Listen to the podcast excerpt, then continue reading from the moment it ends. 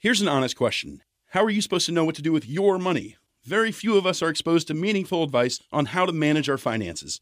Even fewer have the means to get professional financial guidance. Betterment is a platform that was built to do something radical, to give accessible financial advice that puts you first. If you're like most Americans, your money is probably sitting in a savings account, likely earning you next to nothing. Maybe you have an investment account that you're not really sure what to do with.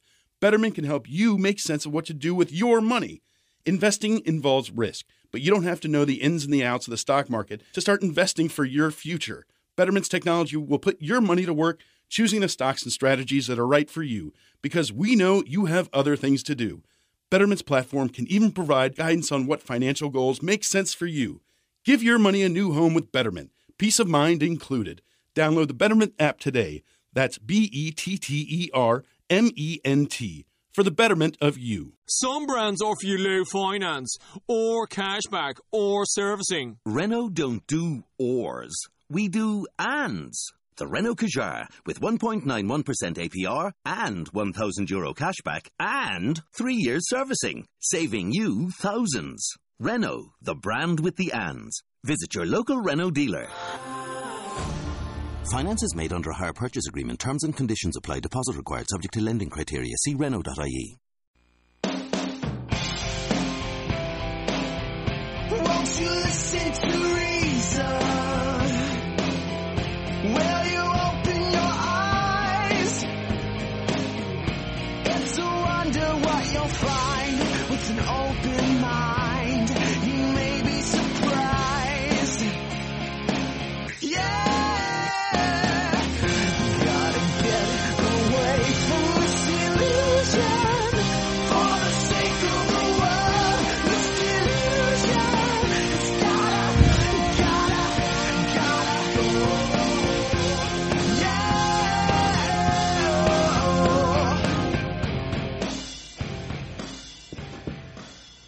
everybody, we're live. It's the Atheist Experience. Today is Sunday, July 21st, 2013. I'm Matt Dillahunty. This is Martin Wagner. We're freaking awesome. We are. Uh, in, in, in Look at generally us. how we feel and Yes. We're doing- yes, we're doing indeed. Yeah. Hope everybody else is doing well uh, also. And we this is a live call-in uh, television program. We'll take uh, questions and, and answers. Actually, We'll because we're, we're interested yeah. in finding out uh, what people believe and why, and where we agree or more likely disagree. Mm-hmm. Um, just just based on eight years of doing the show, that seems to be the case. Yes. Um, And we're always unfailingly polite and never rude. yeah, that's not quite true. Ah, well, I'm trying to. We, we Never try. mind. Okay, Well, it, yes. it, kind of goes with you know the the, the little article Exactly. that I, I wrote the other day in response to something on Jezebel, which I'm not going to go into today because um, the author of the Jezebel article, Lindy West, uh, we're in a little email exchange, and I'm hoping that maybe we kind of clear some things up. Oh well, that's good. That We'll is- see. Yeah. Yeah. Anyway, after this show's over, those of us get involved uh, tend to go to dinner at uh, Threadgills, 301 West Riverside Drive. The address is at the bottom. We're on until 5:30 p.m. roughly. People will be down there for dinner around six or so. Um, but I have house guests this weekend, so Yeah. we're actually starting tonight. But And I'm my I, I'm my brain lately has been so much in like you know, film and documentary mode that I'm going to apologize in advance to people if I underperform today. Oh, so I'm still sort of like you. yeah. Well, I'll do my best, but I'm just sort of like half my skull is in 19th century Austin and half of it's here, so I'm just going to kind of you know do what I can and see, and I was mostly counting on you because I've been gone quite a lot. Like I haven't been on the Ah. last couple episodes. I was at the Secular Student Alliance conference, and we had uh, best folks come down and visit us for you know right after Fourth of July. but- okay, okay. Anyway, it is a live Wow. call-in show. They'll have the number up for you. We've already got some people waiting, and no idea one call could take the entire show or not. But a reminder to the callers: uh, first of all, if you're watching the stream, which we suggest so that you kind of know what's going on and know that we're actually live, uh, turn it down or mute it.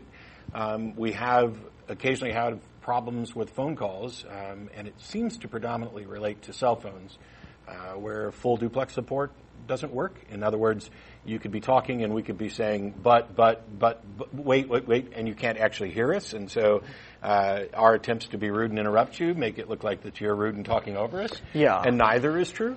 Yeah. So I'm going to be making use of the, the hold Yeah. button to kind of We clear ma- that up a little bit. We uh, have it's a, it's a persistent thing because we work in these access studios, and there are other uh, shows that come in during the week and use all of our equipment. So uh, audio problems, sound problems, sometimes syncing problems. These are these are just things that happen. It's the nature of the beast. So Yeah, we get emails all the time, and I, I appreciate that people care enough about the show to say, "Hey, have you tried this?" and "Hey, have you tried this?" Uh, the, the thing that a lot of people just don't understand is that uh, I think it's because c- cable access has pretty much gone the way of the dinosaur. Yeah. Uh, in many places, and so this is we do this at the public access studio here in Austin, Texas. So all the equipment is, or, uh, pretty much all the equipment is not ours. There's a handful of things. Um, the mics are ours, but. Uh, other people use it, and we are not going to be investing a lot of money to improve this studio. But yeah, so anyway, things get changed and tweaked all week, and then we have to switch it back. So. So let's let's have some fun and get started. We've Yeah, got just open it uh. John in Chicago. How are you? Hey, what's up, guys? Can you hear me? I Yeah, can. we Can, can you hear hear you. us? Hey, how's it going? Hey, nice beard, Matt. Good to see you. Thanks. You, well, I can't see you, so I can't say you too. Hey, yeah, obviously. So what's up? What's on your mind? Yeah, um, sorry, the last time I called, um, I got cut off. You hung up on me, and um, I did. Yeah, Matt did, yes. Okay. When was this? Say that again? Wh- when was this call? Oh, it was a few months ago, man. I haven't called in in a while. I figured Okay. I'd give you time. Give you time to calm down after my last call, but uh, Well, I apologize for not remembering it, but um, be prepared. Anyway, Yeah. what's up? What's up? Nothing much, man. I guess uh, what's on my mind today is um, I guess I wanted to ask you what is your take on atheism being a religion, uh, no different than theism, other than what you believe? Well, is theism a religion? Well, it's a religious belief, in my opinion, yes. I, I don't see that. I see theism as the overarching category of belief. You know, you believe in a, a God, a God exists, but theism itself isn't a religion. Instead, theism uh, contains a whole bunch of different religious groups that are religions. So I don't, I don't see that theism itself is a religion. It's a single position on a single issue.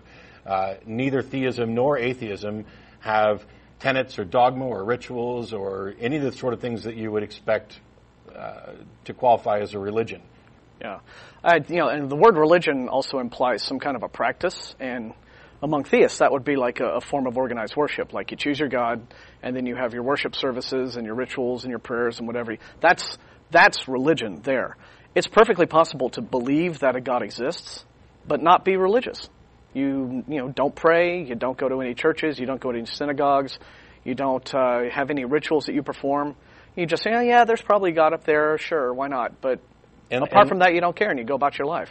And likewise, um, while atheism itself isn't a religion and, and doesn't include the, the general trappings of religion, that doesn't mean that there aren't atheists who could be religious, or that doesn't mean that you couldn't um, begin with atheism and then glom on a bunch of stuff to it and create something that is, uh, you know, re- religious of some nature or another. But atheism itself is not. But there, there's uh, the religion of Buddhism is a religion that has no gods. So technically, that you could call that an atheistic religion. So again, it's like so atheism and theism are the umbrellas, and then whether you're religious or not, all exists under that, and and that's your choice. But Well- just being an atheist or just being a theist does not imply that you are religious. Well, um, the theistic belief and the atheistic beliefs, well, they are both beliefs, and neither one are empirically proven. No, actually, one of them that's- is a rejection of a belief. You know, atheism is not necessarily the belief that there are no gods. It is the rejection of the claim that there are gods. So there's Well, a th- there's a difference. There's a difference between I do not believe a god exists and I believe no gods exist. Those are two different things.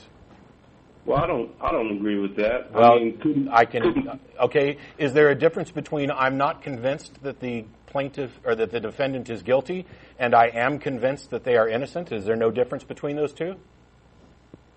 well, look at uh. I asked a question. We're, Well, we're trying to. I asked a question. Yeah. Is there no difference between I'm not convinced that the plaint, that the defendant is guilty, and I am convinced that the plaint, that the defendant is innocent? Is there no difference between those two? Well, if you're not convinced that he's innocent, then you're more convinced that he's guilty. Okay, you, you, you heard guilty when I said not guilty. See, juries don't say anything about innocence. They address the issue of guilt, and they either conclude that the, that they're convinced that the defendant is guilty, or they are convinced, or they they are not convinced that the defendant is guilty. In which case, they vote not guilty. But the fact that they're voting not guilty doesn't mean that they are convinced that he's innocent. Well, that would mean that they're more convinced that he's Well, innocent. not, not well, not really. L- Let me let me give you an example. Like take somebody like OJ, right? Okay, now Yeah. OJ was acquitted of two murders, right? Right. He would, but was he acquitted because maybe some people believe he's innocent, but a lot of people, if you talk to them, they'll say, "I think OJ is extremely guilty." But the problem is the prosecution didn't make a good case, and so based on the evidence, the jury had to find him not guilty. So it doesn't mean that they think he was innocent of the murders. It just means that the evidence that they got and the case they were presented didn't allow them to give them a, give a guilty verdict. They had to find him not guilty. Not Or- guilty. It Not could guilty they're is idiots. yeah. Well, there's But- that too. But what, I'm just trying to distinguish. Yeah. Not Yeah. guilty. Not guilty doesn't mean you think innocent. Not guilty simply means you didn't make your case. So in the case of theism versus atheism, and I, I can't speak for other atheists because I'll tell you right now, there are a lot of atheists in the world, or maybe, I don't know a lot, but there are atheists in the world who would say, yeah, I am convinced that no God absolutely exists and here's why. But my personal opinion, all I can say is, you religious believer haven't made your case to me. I'm not saying that nothing that could possibly be called a God could ever possibly exist, but what I am saying is that I don't believe in your God because your case wasn't made enough So for me to be convinced. So back to the original question, because I said that not believing in God is not the same as believing there are no gods. Are you okay with that now, or do you still I reject mean, that? do, do, you, do you get what we're trying to explain to you? I get, I get completely what you're saying, and it Okay. makes Okay. sense. Okay, so Move on. All right. From another side, um, there are only two choices here. Yes, Either there is a God or there isn't. correct. And for me to say, well, I could say theism is just a rejection of atheism if No, that's the case. no, because no, no. atheism is not the assertion that no gods exist. So, Then why aren't you an agnostic instead of an atheist? because okay, first of all, how do you know I'm not? See, agnosticism and atheism aren't mutually exclusive. One addresses what you believe, and the other addresses what you know or claim to know. Yeah. So the reason theism isn't the rejection of atheism is that atheism is not the assertion of a positive position for theists to reject. The claim is some God exists. If you believe that, you're a theist. If you do not believe that, you're an atheist.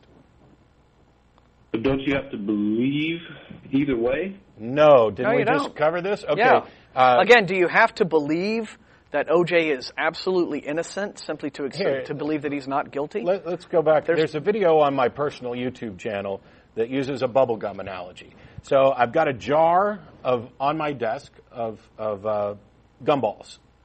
Now, the number of gumballs in that jar is either even or odd, correct? Correct. Those are the only possibilities.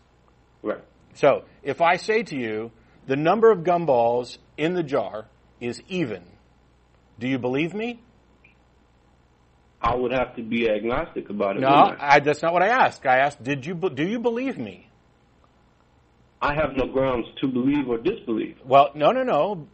Yes, you do have grounds. See, every claim has to be proven. Here's the thing. If I say the number of gumballs is even, do you actually believe me? Are you convinced that the number of gumballs is even? Just based on his That's it. Statement of Are you belief. convinced that the number of gumballs is even? No, you cannot be. con- Okay. Okay. Now, Yeah. now you're not convinced. Does that mean that you are convinced that the number is odd? Not necessarily. Correct. There, you and got so it. this is exactly the same. Theists have made the claim that the number of gumballs is even. That equates to some God exists. I do not. I do not believe that.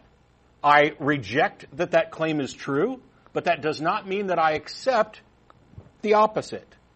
Well, what do you base your rejection on? that it hasn't met the burden of proof. The same reason you rejected my assertion that the number of gumballs is even. You don't have enough information to confirm it sufficiently to justify belief.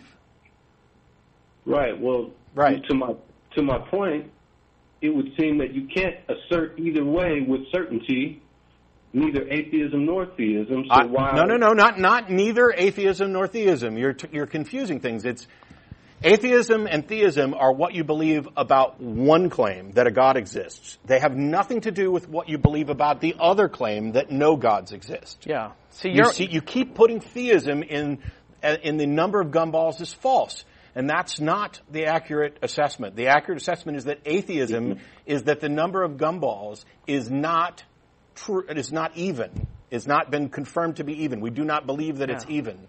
Yeah. Again, it's I, I don't believe that there is an even number of gumballs in the jar. Is not the same thing as I do believe, and I firmly believe that there are an odd number of gumballs in the jar.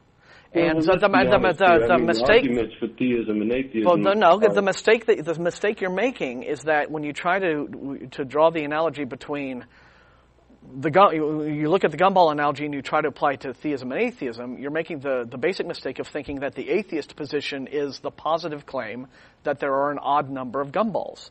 It's not. It's simply atheism is the atheist is simply the person who says the guy who's claiming that the number of gumballs are even hasn't made his case. Well, Right? and would gets, get, would agnosticism. They would say that there's not enough no, evidence. because agnostic, because agnosticism can go either way. Again, agno- as, as Matt said, agnosticism doesn't have to do with what a person believes. It has to do with what you claim to know. I've met Christians who are agnostic. Okay, practicing Christians, church-going Christians. They'll tell me right to my face, I don't, I can't tell you that I know for a fact that God exists. I can't prove it. I can't give you hard proof. I believe it with all my heart, but I know that I can't, I can't look at you in the eye and give you the proof and say, here, I know that this is true. So uh, that's an agnostic. We, we just need to drop the term agnostic from this entire discussion Yeah. because it is irrelevant. Yeah. There, i- you either believe the claim or you do not believe the claim. There is no middle ground. yeah. Okay, so let's follow that to its logical conclusion. I'd love if, to. If there's only two choices, Correct. either Yes. the world was created or somehow emerged or created itself. Those are only two options. Well, I don't know that that's even. the Yeah, I don't know that that's. Yeah, See, again, you- that's you a- have to use a direct negation. Either the world was created by an intelligent being, or it was not created by an intelligent being. Those are the only two possibilities. Yeah. Right, I, Okay. I agree. And, Good. and if you say that it was not created by an intelligent being, or if you say that you don't believe it was created by an intelligent being, you're not making a statement about how you do think it was created. You're only saying, I don't think that that explanation for the creation was right. But anyway, go on But with your go point. on, yeah. Well, yeah, well, it boils down to only two choices at the end. All semantics aside, it is either it was or it wasn't. Now, if you reject one claim or assertion or belief that it was or wasn't, then you are only left with the other unless you claim agnosticism, Well, which is okay. I don't know either way. Okay, stop. If you reject that the number of gumballs is even, are you only left with odd? No. You're left with I don't know, and that's why you keep going back to agnosticism, which is entire, which is entirely, as I've pointed out, irrelevant because it, it addresses what you know. I do not believe the number of gumballs is even. I do not believe that a God exists. That tells you nothing about whether or not I believe the number of gumballs is odd, or whether I believe that there is no God. Uh, we're only addressing a single prong of the claim. There are two possible things. The universe was created by a God or the universe was not created by a God. Those are the only two possibilities because they are direct logical negations. But when we're well, constructing, let's but, but, but hang on, John, hang John. on. But when we're talking about what we believe, we only address a single prong at a time because you, it is it creates logical inconsistencies if you try to address both prongs. That is why syllogisms are constructed by statements and not questions. Was it God or not God? You, you will never get a syllogism that has that in there. Instead, what you have is a premise, some God created the universe, and you address that premise in the, in the argument there. You don't get to or start from questions. So you can't be get, get, start from or end with multiple prongs. And the problem that keeps popping up, and that, and if and if we sound frustrated here, uh, this, it keeps popping up, and we don't know why it's so hard to, to clarify people on this. Knowledge claims and belief claims are two separate categories, and people always want to conflate. Well, they're nested. Well, they're nested, but uh, at Knowledge the- is a subset of belief. but at the same time, what you claim to know or don't know has does not have any, necessarily have anything to do with what you believe or claim to believe. As I pointed out, Well, I have met. I have met theistic agnostics. I have met theists who tell me. Sure. I don't know, but I believe. So, So- that's a person. That, that's a distinction. It's not. It's a non-trivial distinction. So, so John, let me say this. You said if you're you're left with either the opposite or agnosticism. Fine, I'm an agnostic. What's your point? Yeah. I mean, I'll, I'll admit right now, I'm an, I, I, I'm agnostic too. Okay, And I'm also an atheist, by the way. Yes. I, I get what you mean. You're an atheist towards certain claims about God. I understand that. No, Well, I'm an let's be more atheist. Well, uh, all right, never mind. Go ahead. Well, let's be more specific, okay? Um, going to the DNA molecule, which is the dictator of life, there are only two choices on how that came about. Either it was an accident No. or it was intended. Well, no, it was either an accident or it wasn't an accident. That's, that's why we get back to direct, Well, the logical. opposite of an accident. No, John, John, stop. Everything, if you're going to say there's only two choices, they'd better damn well be direct logical negations. Otherwise, Oh, yeah. otherwise, if you use any other language, any sloppy language, you are now constructing what is possibly a false dichotomy. You need to say either it was an accident or it was not an accident, because those are direct logical negations. Either it was constructed by a god or it was not constructed by a god. Those are direct logical negations. You have to use that language. Yeah. Okay. But Okay. either yeah, either it was constructed by a god or it was an accident are not logical negations. Well, the opposite of accident is intended or. or um, No, the opposite of accident is not an accident. Now there is a context. It, it, it- see, here, here's the thing: is true and false as two options? Is that a true dichotomy? Are those direct logical negations? Well, let's be specific here. It, I, I'm asking. Okay, there are two possibilities. Somebody says either it's true or it's false. Is that an example of a direct logical negation? Not necessarily, but Good. we have to be specific Okay. on what we're talking about. Right. Well, there we but go. If you say it's true or not true, that is a direct logical negation. Well, then let's examine the evidence. Well, If, we if can't DNA examine the evidence until we. information, John. we know that information can only come John. from. John, we can't examine the evidence until we get to some kind of grounding on what the actual claim is and how we're going to go about addressing it. And so That's far, I'm to- That's what I'm trying to get to. I'm trying to get to the specifics of what is we're the claim? about. We all agree that life is here. Life had to get here somehow. Okay, there's only really two honest, uh, honestly, only two explanations. Either I got a the. DNA molecule was intended with a purpose and a design, or it somehow emerged naturalistically. Now we know that information, information in DNA is a tough obstacle to overcome naturalistically Why? because there's no natural mechanism that can create and encode. Is there? Do you do you know that? How do you know that? Yeah. Well, it's not only is it common sense. I mean, No, no, no. We don't get to say common sense because I don't agree with your assertion. How do you know what you're well, let me claiming? finish. I, we know that information only comes from an intelligent source, a mind, How do you know that? Do you know that? Yeah. because every scientific And how how are you and how are you defining information? Information simply means uh, a message that can be communicated. Uh, uh, uh, basically, yeah, a message that can be communicated between a sender and a receiver. It's different than a pattern or. or So, uh, and so this has uh, what to do with, for example, biological mechanisms. Well, because biological If you're- if- mechanisms if you're- are dictated by the information in DNA. Yeah, this is an entirely chemical, natural process. Well, no, no, no, I don't think so at all. It's Well, then you're wrong. Wait, wait, wait. You're asserting I'm wrong based on what? There has been no demonstration that anything other than naturalistic processes is involved, and a demonstration that naturalistic processes are sufficient to do this DNA uh, reproduction. So you're saying there's scientific evidence that the information code in DNA arose naturally? Well, I've- all of the evidence so far points to a naturalistic solution, not only being Well, not only being not only being sufficient. Well, go ahead. That's just your that's just your assertion. No, well, it's John, not. John, here, here, let me, let me, let me help. Let me sort of lead. isn't Let me kind of lead you through this uh, very briefly, and then we may have to go on. It's but- a bad idea. Yeah. All right. For you, you you keep saying the scientific this and that. Okay. For your claim to be scientifically valid, it has to withstand what's called falsifiability. You know what that means in science? Of course, yes. Okay. Uh, well, I could ask you to explain it, but we'll just move on. All right. I can explain What? What? What? What? Okay. Well, the thing is, if what would you expect to see?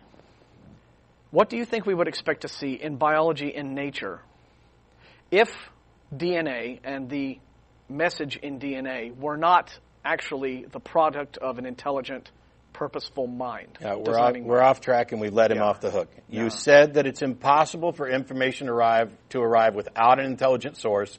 How did you reach that conclusion? Because to me, it reeks of argument from ignorance. Yeah. It's not an argument from ignorance. It's an Okay. argument based on what we know. Uh, we well- know, we know that. And I'm trying to get uh, to how you know this came from. A, this had to have come from. A No, I want to know how you know that it's impossible for this to happen without a guiding intelligence. That's the, that's the assertion you've made, is that it is not possible for this to occur. And that sort of broad universal negative is one where I would very much like to know how do you justify that? Yeah. And that's why I'm asking you about falsifiability. I'm trying to get Okay, to how you know it would have been impossible for this to have occurred without a God. Tell me what DNA without a God behind it, how it would look. I How- what, would, what would we expect to see in biology? let him answer. Yeah. Oh, I just want to make sure do- he's understanding what I'm saying. I, I do not know what uh, DNA would look like if it came about naturalistically, and neither does any atheist or scientist at all, because we haven't been able to demonstrate any natural way that information could arise on its own. And I think Information you don't have any has to come qualification to from- No, no, no, no, no. Um, you're saying that it must be natural. It must be. It must require a supernatural source, and it's impossible for it to. Uh, you said it's impossible for it to arise by naturalistic uh, means because we haven't seen any naturalistic means by which this could happen, and that is by definition an argument from ignorance. No, I don't It, think so. By, de- by John, by definition, it's it's identical to saying it is impossible for there to be a black swan because we have not seen a black swan. And not only are you wrong about whether or not we've seen naturalistic method, mechanisms for the reproduction of of, uh, information in the DNA, but you have made you have begun with an argument from ignorance. How do you know that it's not possible for these things to occur naturally? Because there is no natural mechanism. That is an argument from ignorance. Yeah. That is the fallacy argument from ignorance by definition.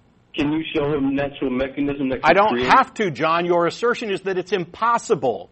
And that is something you have to justify. And if you justify it, if you justify it by claiming we've never seen it, which, by the way, you can go talk to some scientists about why you're wrong, but if you justify it by that, you have by definition committed the argument from ignorance fallacy. So oh, please, Okay, without a me digress. fallacy, without a fallacy, justify your assertion that this is impossible.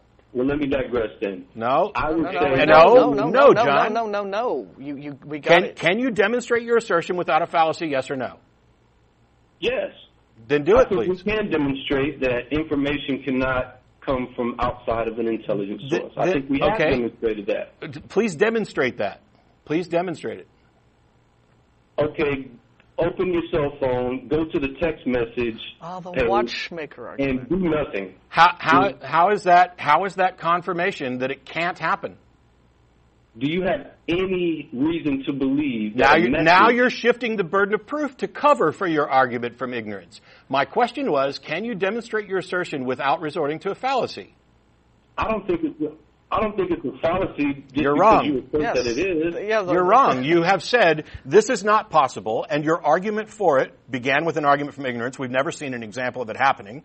And then, when challenged on that, it went to, well, have you ever seen in, uh, this happen? Open up your cell phone. Have you ever seen, you know, inf- Yeah. it's all you've shifted the burden of proof. You've got an argument from ignorance. You don't understand the fallacies. Um, I understand what you're saying, but I don't think you, you're getting what I'm trying to get across, which is Uh, no, I think we do. I, I, I think it's just that you're not recognizing the fallacies that you're making. okay. Do you believe it's more rational to believe that information came on it uh, naturalistically, or that a mind has to be behind information? What's more rational to you?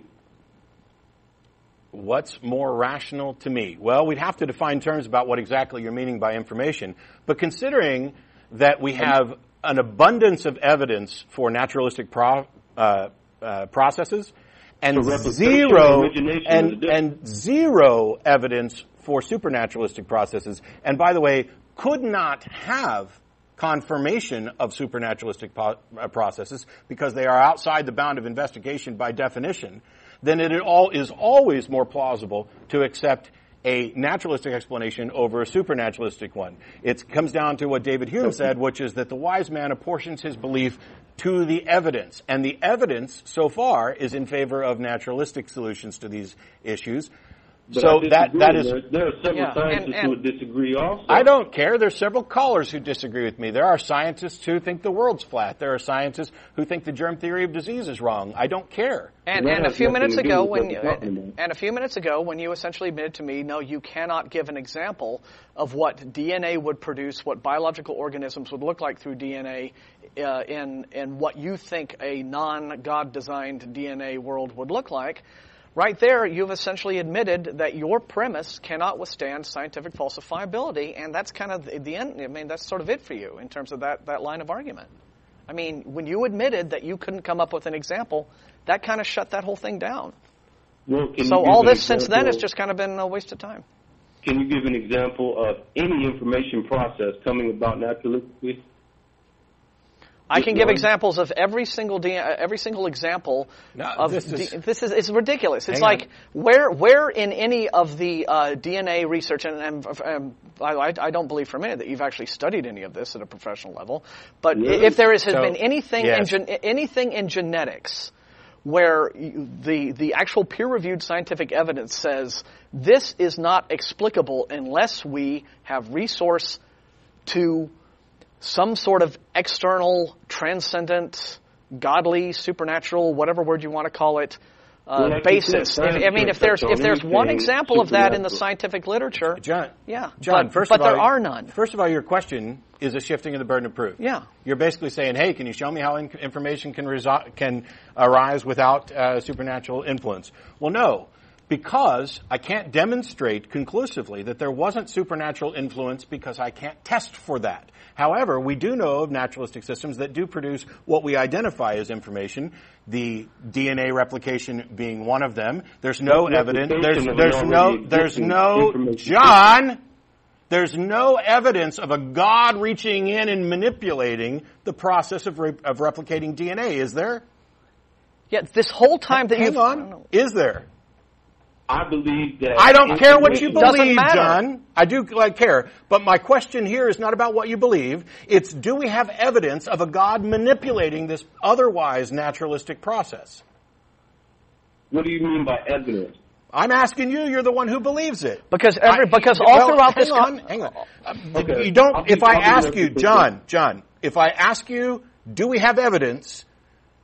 Your answer shouldn't be what kind of evidence. It should be yes, we have evidence of this kind. Well, I believe we do, but you It don't. doesn't matter let's what your just- so beliefs are. just get common through, ground then. through, What do you uh, through by John, evidence? throughout this entire conversation, you've been trying getting on us about what. Well, show me the naturalistic mechanism. Show me the natural. And at no time have you ever described what you think the supernatural mechanisms are. What Yes, mechanisms would she look? How do you confirm All, all you have done is said, "Oh, it's it's the, as Matt said, it's the classic argument from ignorance. You can't show that there aren't supernatural mechanisms." But you're getting honest about No, what no, are the natural, No. what possible evidence is there for natural mechanisms in DNA when you haven't even defined the parameters of how the supernatural mechanisms would work. And not only that, you've admitted that you can't. You, you, have, you admitted that you could not give a falsifiable description of what a non-God designed, what non-God designed DNA would look like. You admitted that you couldn't that, do and that. I can give a falsifiable description. If Yes. at any time we discover any information process that came about naturalistically, I think that would falsify the entire idea of. But, but you're, you're, you're, that statement right there, not uh, apart from being uh, again an argument from ignorance, implies that you know what you know the difference between what a naturalistic mechanism would look like and the godly supernatural mechanism. If that's the Well, case, God then explain the mind. explain the godly supernatural whoa. mex- mechanism. The God mechanism is a mind. See, that's Yes. just that's you talking out your ass now. You don't even know No, what no, that no. means. God, it's God is a mind. That's like saying the universe is a beautiful flower and it wants to hug me. You sound like a hippie No. now. All right, I mean No. that's that is a that is a completely content-free explanation. God is No, a mind. God, Oh, oh. look, okay, so we tend to explain things in terms of other things that we understand. Done with Uh, you cannot, you cannot offer God as an explanation because God has no explanatory power. It is. I it is didn't say God one time. I said intelligence. we know what you're talking about. Let's didn't you say? dishonest. Didn't you say God was a mind? Well, you said God, and you said what was the mechanism? Okay. I said, well, the mechanism was the mind. Stop, John. Yeah, Stop. you're- you're just- Stop, John. Do you believe in God? I believe in a creator, whatever you want to call him. Okay, Okay. John. Do you, John, would you be okay with the word God as a label for your Creator that you believe in? Sure, why not? Good. Bye. All right, all right.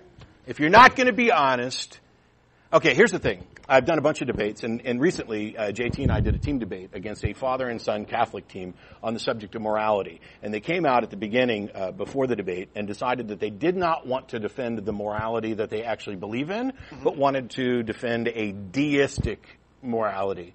Um, and that's fine. That's their prerogative if they want to lose a debate by appealing to something that is absolutely devoid of any moral content, like a non-interventionist God. That's their prerogative. I'm a little tired of people trying to pretend like they're going to defend something, but not defend what they actually believe. And if you're going to nitpick, if you believe that there is a supernatural creator, and you're going to nitpick over whether or not somebody calls it God, when you cannot offer evidence for this proposition, you will be disconnected from the show. Okay? I, I have no interest in time wasters and dishonest arguments. There was a lot of back and forth and a lot of, of heat and a lot of I said this and you said this and no we didn't. Here's the simple, simple assessment of that entire call. Hey, I don't see how information could arise without a supernatural explanation. Well, so far, the only thing we've found is naturalistic causes for these things. Ah, but you don't know that there's not a supernatural element to it.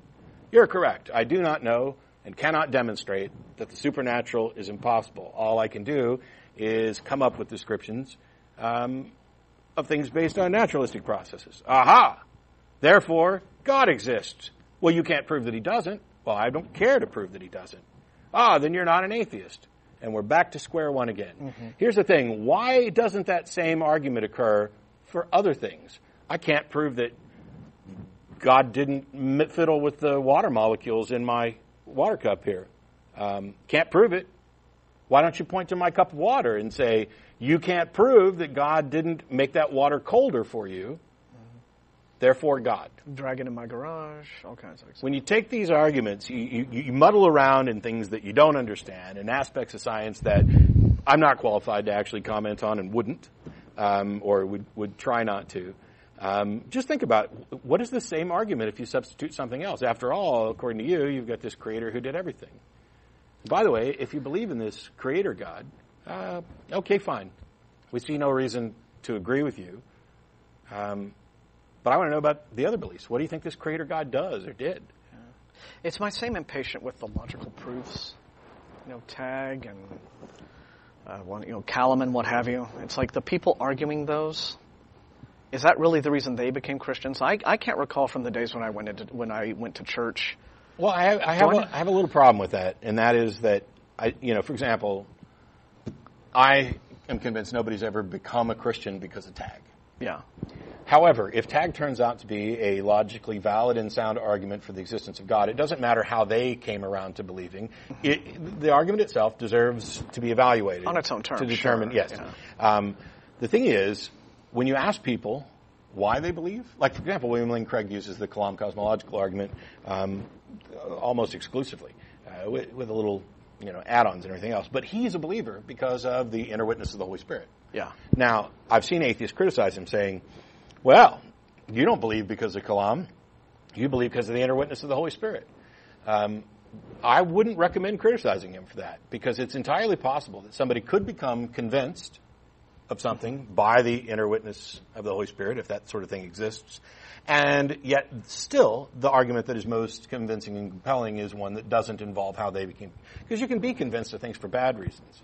Oh, sure, sure. The, the sort of arguments that might bolster one's belief is, I guess, the Yeah. ones I would use. Well, sure. I, I, you could. That's. I think that is a, a valid way to look at it. But you know, getting back to the whole subject of you know just wanting to argue or at least get explanations from believers based on why they really do believe. Um, when you get around the whole use of say logical proofs and say, well, why do you believe? I've had Christians reply, well, I had X and X and X experience, but you, but you would never believe it. Yeah. And then my question is, well, then why did you? You know, because I'm sure that you're not suggesting in this conversation we're having that you're any less rational or intelligent than I am. Uh, and I don't see myself that. I see myself as being a rather average guy. Well, some of So them then- would hold that Yeah. if you had the experience, you would believe it too, but until you have that experience, you're going to have to rely on these other things. Yeah. Which raises another question. Uh, it- it's not just about whether or not they're defending the God they believe in or the reasons that they believe. It's when you dig beneath the surface. Now, it could be the fact that John is just a deist who believes in a creator who's perhaps non-intervening. I don't know. We never get that far because it's full of fallacies and assertions about what atheism is. Yeah. And- Um, may, maybe someday John will tell us what he believes other than that there's a creator and that information requires a creative mind. Um, but the fact that people don't always defend what they actually believe is kind of separate. It's entirely possible that individuals, I don't want to say entirely possible because now we're making a claim about the causes, but that you could be convinced um, for one reason, and that that reason doesn't exist for somebody else. For example, um, I am convinced that my wife is at home knitting right now. Now, I'm convinced of that because I live with her, know what she does, and what she told me she would do. You can't possibly have that same justification, and so I would need to argue some, some other way to get Sure. there. Uh, but by and large, when we have these discussions, I don't know that we ever get beyond the ground floor. Well, we don't because I think that uh, a lot of it has to do with just an unwillingness to, to recognize and correct fallacies in one's argument. And I think a lot of it also has to do with the very human trait that people quite often, you know, it's, you, you argue to win. You don't really argue to, to get to actual facts and truth sometimes. And, and that can really be the case when you hit somebody with a mistake in their arguing that they go, uh oh, but then they, you know, for ego or whatever other reasons, Yeah. they don't want to admit it. And I've been guilty of that in the past, and I try to fix that myself. But it's a human trait, right? And so that's why every time you point out a clear uh, an easily definable fallacy in their point of view, they just kind of come back with, well, no, because what I'm really saying is this. And Yeah. then they say it. And, and so that is the stumbling block that you run into. It's like if you can't get over that speed bump, you're never going to get anywhere in the discussion. But, wow, oh well. We have other great guys. So let's. Let's go to Adam in Springfield. Thanks for waiting. Adam? Oh, hi guys. Yeah, hi. Hey. Sorry to. Um, yeah. That's all right. That that guy went on for a while. Um, so my main question, just to, to cut all the, the, the stuff in the beginning, is: Have are you familiar with the the generally called consciousness problem? Sure. Okay, so I'd just like to know where your your stance on it is. I mean, I, I, I took a class back in college that talked about it in a lot of depth, and I just personally believe that in order to get in, to get to a place where the majority of the population understands that you know they're believing in some sort of a imaginary friend, in order to get past that, we need to have a there needs to be a convincing argument for why things like souls or, or the afterlife don't exist. I, I think I it's. think- I think that's ahead, sorry. easy. I think that's trivial. I think of all the claims that religions make, we are finally at a point where, where while we don't understand everything, we understand enough to know that the idea of a soul persisting after death, um, in any way that I, that that is me, is preposterous. See, I am, as best we can tell from our studies of the brain, Uh, my identity is wrapped up in the things that are produced by my brain, the the uh, feelings, emotions, memories, all of those things. They're stored. They can be altered. We've seen people with brain damage where personalities are reset. My personality is a part of me. Um, where memories are, are completely lost, or there's an inability to make new memories. All of these things that people used to identify with the soul, the sense of self, this kind of abstract poetic notion that this is my soul, all of those things are identifiable as uh, uh, brain states that can be altered when there's a damaged brain. And we know that the brain dies. There is no demonstration that there's something extra, any ghost in the machine. And if, for example, we could reboot my brain to where I have no personality and no memories, uh, let's say a minute before I was scheduled to be executed, um, then I died a minute before they executed the body that contains all this. There's no reason to think that anything that makes me me persists after I'm dead. Okay, so then to, to go on, I, I did have an example that, that kind of is the crux of the consciousness problem. That is the, the, the, the copy problem, where if you, for example, took a, an atom by atom copy of yourself. Wow, my put it in a wife, room- my wife is hitting herself in the head right now. she, she absolutely Uh, hates the transporter arguments and all that stuff. Yeah. Yes. Any, I, it, I think it, what it boils down to, of course, you know, we, we always have to remember that it's permissible to say I don't know. And a problem that you run into with believers is that you, it, it, they go right from that to an argument from ignorance, and you always have to sort of hold them at bay with that. You know, it's, again, just because we don't know everything that we could know yet about how the brain works and about how consciousness works and about how personalities develop, uh, et cetera, et cetera, um, does not mean that those gaps in our knowledge get to be filled with uh, a supernatural explanation. Yeah, the- and that's the- a difficult thing to explain to believers. But you know, The I pro- don't know is a val- the only valid answer to give when you don't know the answer to a question. The purported problem, that- that's the, the, the problem that you're expressing is one where you seem to be willingly shifting the burden of proof. That we need to come up with a way to disprove a soul. And in fact, the opposite is true. They need to come up with a way to prove the soul. And the fact that w- consciousness isn't entirely understood or explained uh, doesn't actually do anything to support their argument. Um, I agree as a Okay. matter, of matter of convincing people. Um, you know, uh, if you're trying to convince people of any, any anything, you have adopted some sort of burden of proof, and so there's uh, a little bit of onus to do that. But part of part of this is that demonstrating that they have no good reason to believe this and can demonstrate no good reason to believe this. Yeah. Um, It's like the, uh, the, the the thing that we tell creationists many times, which again they have a really hard time getting, which is that even if we came up with tomorrow, Monday morning, first thing, some scientist had a eureka moment and came up with the thing that completely disproved evolution by natural selection, Darwinian theory, as the explanation for biodiversity, that would not by default make creationism correct. Yeah. Creationists would still have to develop a workable, falsifiable scientific theory of creation that met all of the rigors and went through the whole process. Disproof of evolution would not be an automatic win for creationists. They don't get that either. So,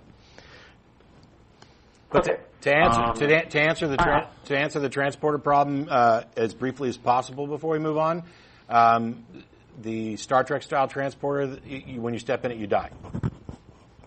Yeah, and, and hon- honestly, that's what I've been coming up with too. Yep. Is we're not going to get there. Yeah. Well, the question is Okay. the question that, I, that's always a follow up that's that's good is does it really matter?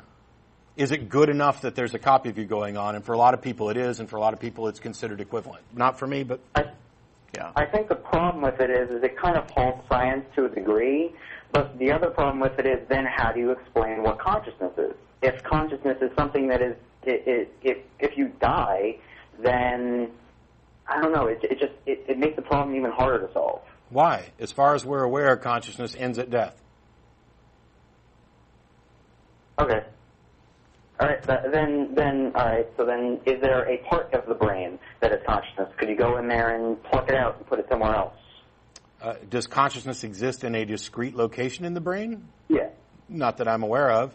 Um, but what we do so know is that talking neuroscience. Well, the best explanation I've heard, and you know, this comes from Dennett and Consciousness Explained, is that it's an emergent property of the brain, just like wet is an emergent property of water. It's just that this one is rather peculiar. It's this idea of self-awareness.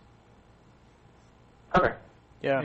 yeah, I would have to defer to guys like Dennett and maybe Sam Harris, who's also a neuroscientist with there, because uh, I, Yeah. don't, I don't really yeah, have yeah, the expertise. understand Yeah. Dan Dennett. Yeah, and plus, you know, whether or not we have an explanation for consciousness and whether or not a soul actually exists, um, no, no real bearing. I mean, even if we prove that there's a soul, we haven't proved that there's a God.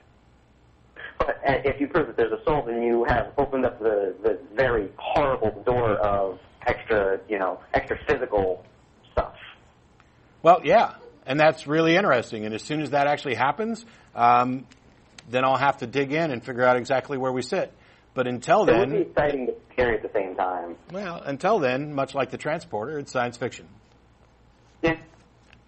Cool. Thanks, Adam. Appreciate it. All right, thanks. We've got uh, Kyle in Warsaw. How are you? Kyle? Hello, Kyle. Kyle, on line two. right. Kyle. Kyle. One more time. Kyle there. Kyle? Hi, can you hear me? I can We hear you now. can, It was yes. my my fault. I hit the wrong button. Thank you for holding Oh, for I- so long. Oh, that, that's that's okay. Uh, thank you for having me on. Sir. Um, I wanted to talk about uh, things like halal and kosher slaughters um, because uh, this week in uh, Poland, uh, the um, uh, government has. Uh, um, oh, excuse me, let me gather my thoughts a little. Um, they have uh, voted to uphold a ban on uh, any um, uh, slaughters where the animal is not uh, stunned first on the grounds that this is it causes unreasonable um, cruelty and pain to, to the animal. Uh, of course, um, kosher and halal do not meet these requirements, Yep. and of course, uh, of course, uh, kosher, of course, um, religious groups have claimed religious persecution, etc. Yeah. I wanted to get your opinion on that. Uh, opinion on them claiming religious persecution is uh, tough, and Yeah. my opinion on the actual law itself is good.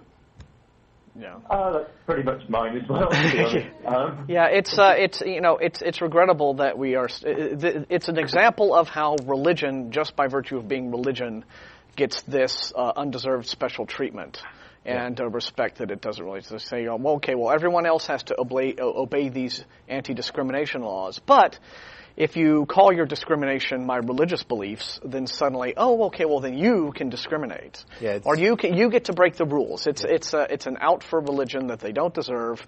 It it gives them special rights. Ironically, the kind of special rights that they claim anyone who doesn't share their beliefs is always demanding, and uh, it's nonsense. Yeah, when it comes to religious freedom, it's it's kind of like okay, you get your freedom to practice your religion and your religious beliefs, no matter how kooky or crazy somebody else might think they are, um, right up to the point where where there's a an objection based on harm to yourself or others or things like that. I mean, it's really difficult to determine exactly where to draw the lines, and this happens outside of religion as well. Take religion out of the equation. At what point does the state have the right to step in and interfere with how somebody raises their kid?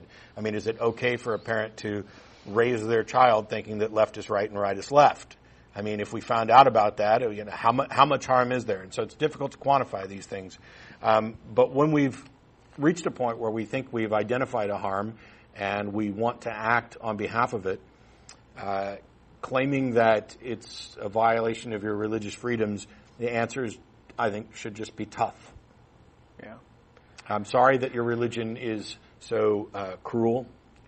Um, mm, it's unfortunate. Yeah. And I'm sorry that you want to advocate on its behalf. I've been reading a lot of history lately, and um, not to div- not, not to digress us into some discussion on colonialism, but there's an incident uh, way back when the British Raj ruled India, and then there was this uh, custom where you know if a husband died, they would basically pitch the wife onto the burning pyre along with the husband's body, and uh, And she was alive. Yes, she would have to sit and be burned alive with him, so that he and uh, and some people were brought up on trial for this, and uh, they explained this is our custom, this is our custom, and the British judge said, well, where I come from, we have a custom. When men burn women alive, we hang them. So uh, you know, just because you're calling something your custom doesn't give you the right to uh, cruel behavior. Anyway, thanks a lot for the call, Kyle. Uh, thanks very much for having me, guys. Bye. Cheers.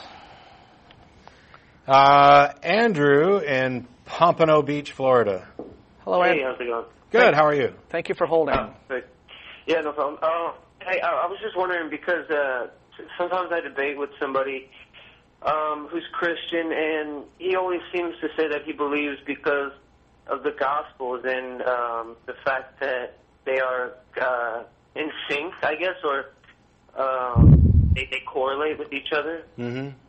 So I was just wondering, what uh, what do you think of that? Or Okay, let's say, let's imagine for a second that the synoptic gospels are completely in sync and never in disagreement.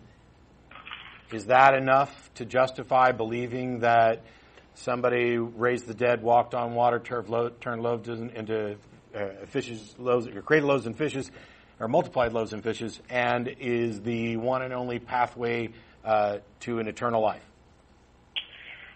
No, I guess it would just be kind of ironic uh, that people. I, I guess the argument is people from different sections of, I, I guess, the Middle East or, and, and so on, uh, with different languages at different times, were speaking about the same stories. Okay, now when we're talking about the synoptic gospels, we're talking about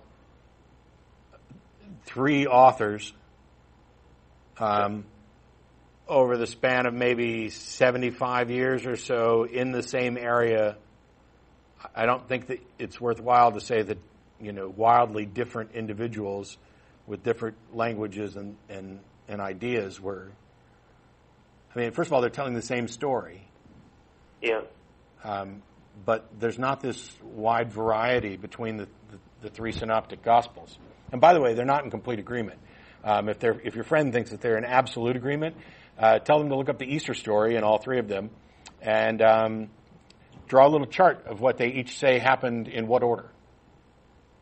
Right. Yeah, I, I, I think he's more so of um, Broader themes?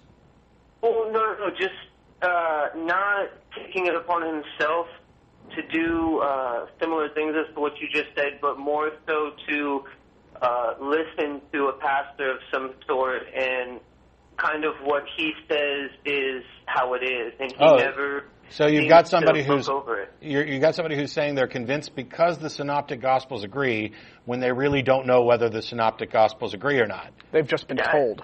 Yeah. So Yeah, I- in I mean, addition, he- he in addition, Bible. in addition to pointing out that that's not enough, I would point out the hypocrisy and the intellectual dishonesty in them claiming that these three books are in agreement because their preacher said so when they haven't actually gone out and done the work themselves. Yeah. Yeah. Yeah, you should say, don't just listen to this guy. Read them yourself. Think I mean- for yourself, you know. If we all listen to preachers, wow, what a freaking miserably crazy world that would be. Oh, I think we Yeah, can see no. some examples of exactly how the world would be. Yeah. You know. And pick your preacher. Yeah. Some of you might get Jim Jones uh, and and end up in uh, Yeah. dead. Yeah. Uh, you know. I, I, I totally agree. But, um, one one more thing, though, if I could just maybe uh, we, we were talking about the Westboro Baptist Church and how they said they were uh, just recently going to maybe picket a funeral of like 18 firefighters who had died because they were uh, in agreement with homosexuality. And he's kind of offended by that and says he doesn't understand how they can do that. But isn't that what they're supposed to do? Preach against things that they think uh, would send people to hell? Um, yes and no. So the thing is, uh, if you want to ask, are Westboro's positions more biblically accurate than the person you're talking to? The answer is probably yes, although there's plenty of different ways to interpret it. However, there's nothing in the Bible that says thou shalt picket funerals. Uh, And Westboro isn't concerned at all with fulfilling a great commission to save souls. They're not there to say, turn from your wicked ways and turn your eyes upon Jesus and you will be saved. They are just out there being douche nozzles, um, For publicity. gleefully rejoicing in, ha ha ha, God's going to smite you. Um, And I don't see too much in the. You could probably justify it with some verses, but They're Jesus everything. trolls. They're we are trolls. out of time. There's there's a bunch of names up on the screen. There are the people who make the show happen. Uh, thanks, Martin, and thanks to our callers. Good to be back. We got to let you go, Andrew. But thanks so much, and to the studio audience. We'll see you all next week.